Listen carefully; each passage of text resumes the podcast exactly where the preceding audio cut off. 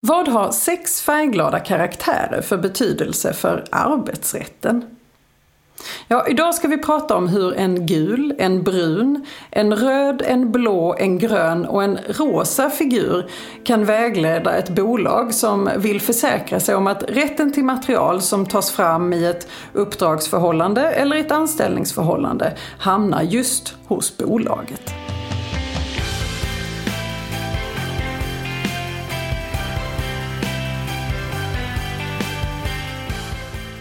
Hej och välkommen till Arbetsrättspodden. Podden för dig som verkar inom HR eller hanterar personalfrågor i din vardag.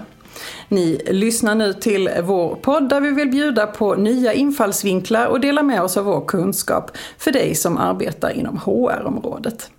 Jag heter Emelie Svensäter Jantorp och arbetar som advokat inom arbetsrätt här på Vinge. Och med mig idag har jag min kollega Charlotte Forsander som är delägare och specialist inom arbetsrätt och som arbetar på vårt Göteborgskontor. Hej Charlotte! Hej! Ja, vi ska ju prata om de här sex färgglada figurerna idag och kanske lite mer känt som det så kallade babblarmålet. Precis. Varför är det här ett intressant avgörande från ett arbetsrättsligt perspektiv? Ja, det kan man ju fundera på, men det här målet har ganska mycket som gör att det blir uppmärksammat. Dels så är det olika juridiska principer som ställs mot varandra. Det har blivit väldigt uppmärksammat i media för att det har lite inslag, skulle man kunna säga, av Davids kamp mot Goliat. Och framförallt så tror jag inte det finns någon småbarnsförälder i hela Sverige som inte har hört talas om Babblarna. Nej, jag kan eh, intyga det härifrån också. Men vad var då huvudfrågan i målet? Ja, men det handlar egentligen om hur är det om ett företag anlitar en kreatör av något slag för att utföra ett beställningsjobb?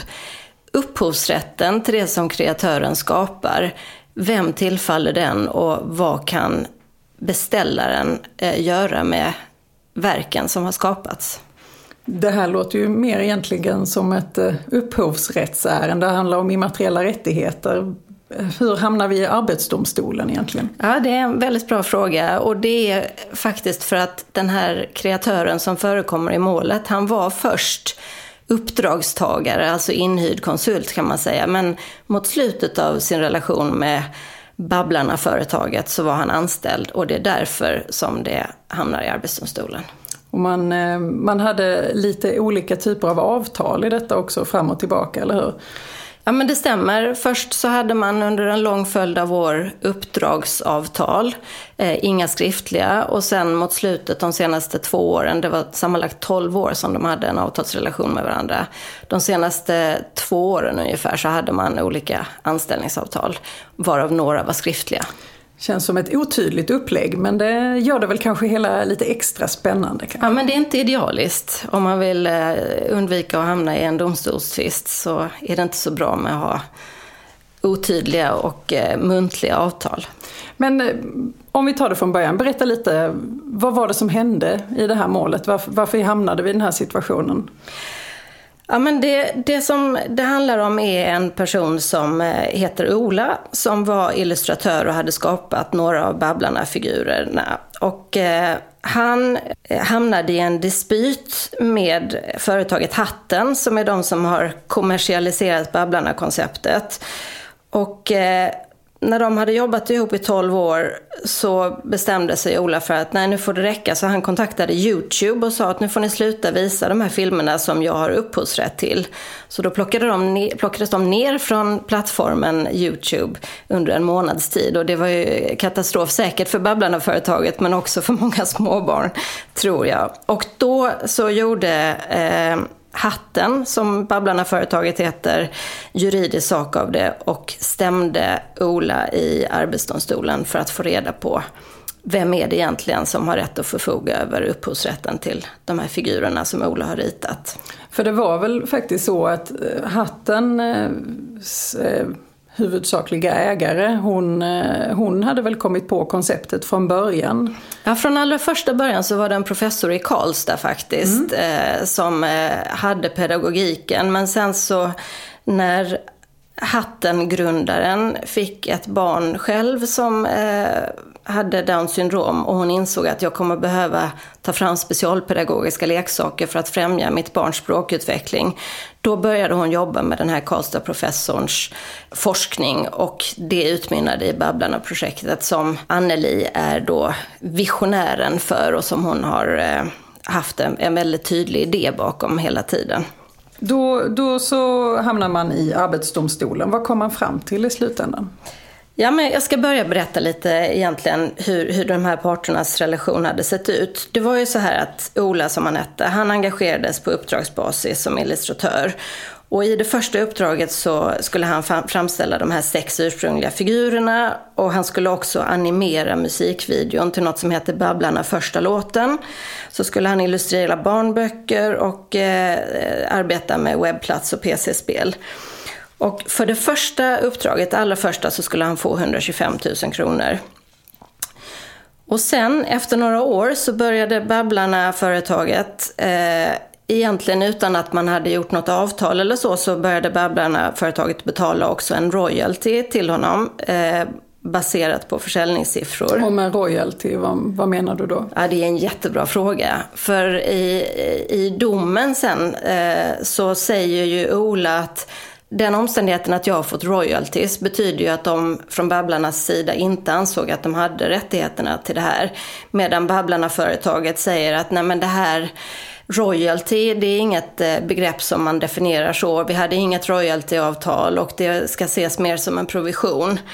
Och eh, där sätter Arbetsdomstolen ner foten och säger att nej, men det är inget entydigt begrepp royalty. Och eh, när man tittar på alla omständigheterna sammantaget så kan man inte dra någon slutsats av att han har fått ersättningar som heter royalty. I alla fall så ändrade deras relation karaktär efter de första, säg 8-9 åren eh, och då anställdes Ola.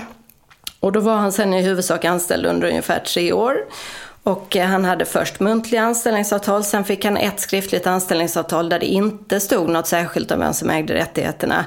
Och sen slutligen så fick han ett, ett nytt skriftligt avtal där det stod att rättigheterna till allt han skapar tillkommer arbetsgivaren.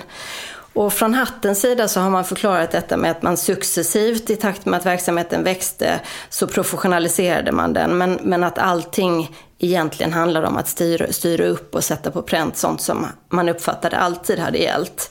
Men i alla fall, i slutet av november så sa Ola upp sig eh, ett år, 2017 var det.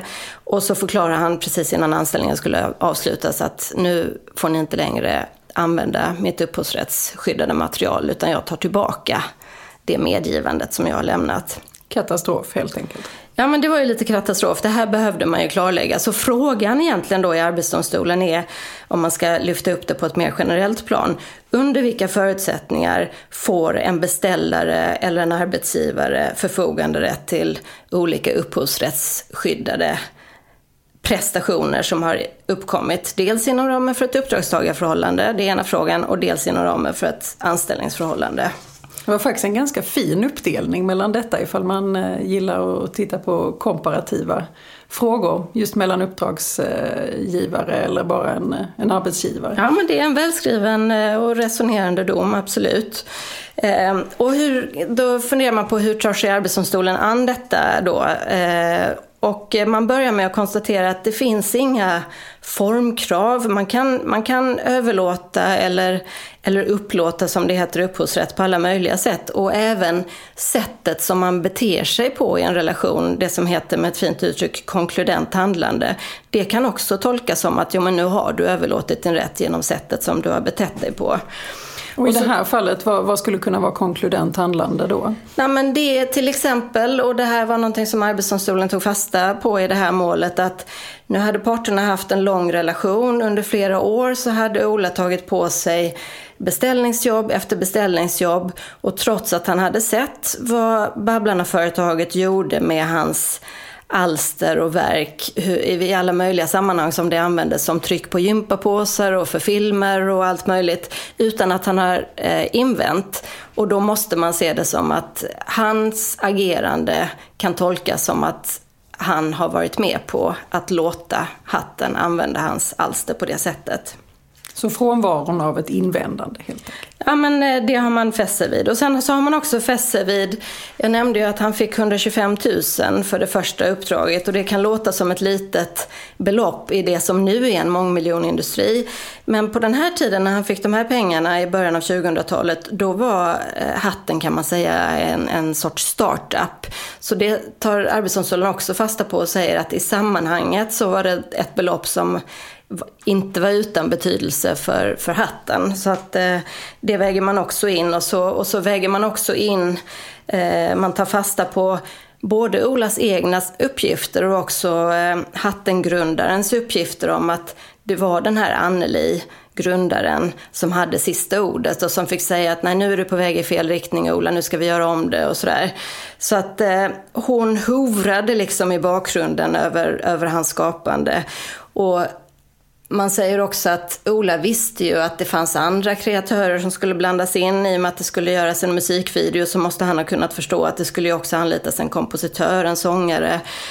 Och bara genom namnet, Babblarna första låten, så måste han ha förstått att det skulle liksom inte upphöra med detta, utan det som han skapar skulle komma att användas i andra sammanhang. Så sammantaget så kommer Arbetsdomstolen fram till att när det gäller uppdragsavtalen så är det så att helhetsbilden är att Ola har kommunicerat att han hade för avsikt att låta hatten förfoga över hans upphovsrätt på det sättet som, som har skett. Och det var upp, uppdragsavtalen? Det var uppdragsavtalet. Hur ser det ut i äh, anställningsförhållanden? Ja, men sen så gör Arbetsdomstolen det lite lätt för sig och säger att okej, okay, nu hade uppdragsgivaren den här rätten. När man sen anställer Ola, är det rimligt att tänka sig att man skulle ha mindre rättigheter till hans alster då? Och så svarar man egentligen nej på den frågan och så är det färdigt. Ja, det var ju effektivt. Det var effektivt. Men det här är ju, det är ju en viktig dom. Eh, när den kom så var det stora rubriker som eh, Svenska tecknare som eh, är branschorganisationen som står bakom Ola i det här fallet. Han, de uttryckte sig som att det var en svart dag för upphovsrätten. Men var det egentligen så kontroversiellt? Ja, det beror ju på vem man frågar naturligtvis. Frågar man Ola och Svenska tecknare så var det ju uppenbarligen det. Men om man pratar med lite upphovsrättskunniga personer och om man tittar på Högsta domstolens praxis, det är ju vanligen Högsta domstolen som prövar de här frågorna, så är detta i linje med Högsta domstolens utveckling, i alla fall på senare år. Att eh, det är ganska marknadsnära som man lägger sig och på något sätt så är sentensen att eh, Eh, I och för sig så är det viktigt eh, att ta fasta på vad borde upphovsmannen, i det här fallet Ola, ha förstått vid tidpunkten för att han tog uppdraget. Men budskapet är ändå att som upphovsrättshavare så kan man liksom inte luta sig tillbaka och tänka att jag har rättigheterna till allt jag har gjort. Utan formar man en produkt på uppdrag eller genom en anställning, då måste man räkna med att uppdragsgivaren eller arbetsgivaren vill kommersialisera den. Och det ligger liksom i korten. Och ifall man då inte vill detta så får man åtminstone säga ifrån så snabbt som möjligt. Då måste man reagera såklart. Men sen är det ju så här att eh, det här var ju Arbetsdomstolen som sa detta och Högsta domstolen har sagt samma sak som sagt tidigare. Men det finns också eh, en hel del rättspraxis från tingsrätter och hovrätter som inte riktigt är tydliga med detta. Så att vill man undvika att överhuvudtaget hamna i en tvist och kanske behöva gå vidare till flera instanser för att, för att hamna rätt så att säga, då ska man ju vara väldigt tydlig med vad man skriver. Det är dumt att förlita sig på att nu har Babblarna-målet kommit. Det är mycket bättre att vara tydlig med sin rättighetsreglering i avtalet. Ja, så vad, vad ska man egentligen ta med sig om du ska sammanfatta? Det känns ju lite som att man är en papegoja, men var tydlig när man skriver avtal.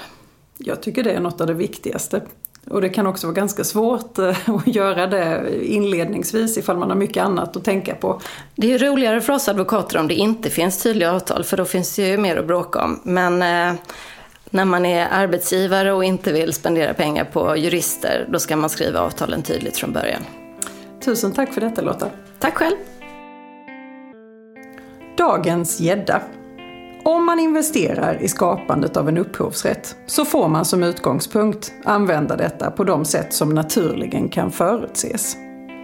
Men tänk ändå på att verkligen se till att reglera det tydligt i anställningsavtalet och eller i uppdragsavtalet så att man slipper tvista om eventuella oklarheter.